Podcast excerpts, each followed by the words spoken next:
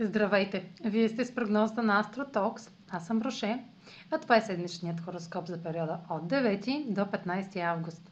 Ще започна с общите влияния за седмицата, след което ще продължа с тяхното отражение върху вашия седен и вашия зодиакален знак. На 10 август Венера е в опозиция на Нептун в Риби и ще бъдат подчертани сферите, в които жертвате или играете ролята на жертва, тъй като желаните цели разкриват иллюзии или изискват приемане.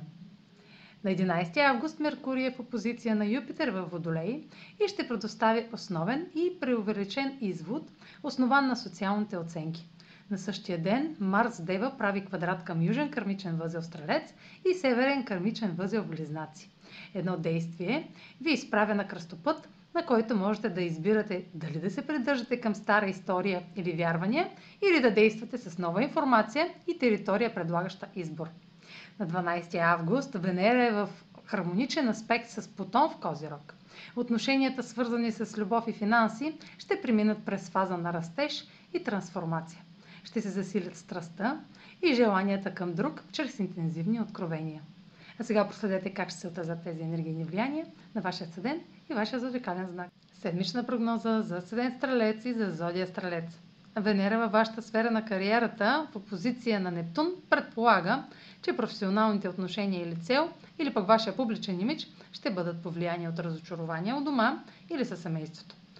То не трябва да е задължително отрицателно, може да се откъсвате от това, което вече не е валидно, или да избирате да се отдалечите от старите модели на жертване за членовете на семейството. Така или иначе, истини за вашите бъдещи цели и професионален живот ще бъдат разкрити. Меркурий в опозиция с Юпитер в Водолей може да сочи подписване на документ или официално решение, което включва фокусирането на сила и знание.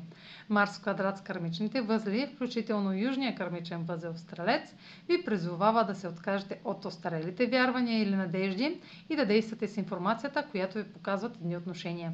Венера в хармоничен аспект към Плутон в Козерог насърчава да се съсредоточите върху това, на което е добре да се отдадете.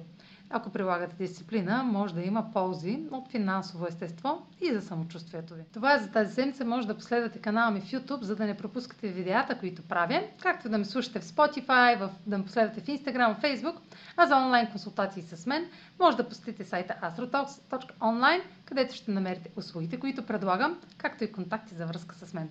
Чао! Успешна седмица!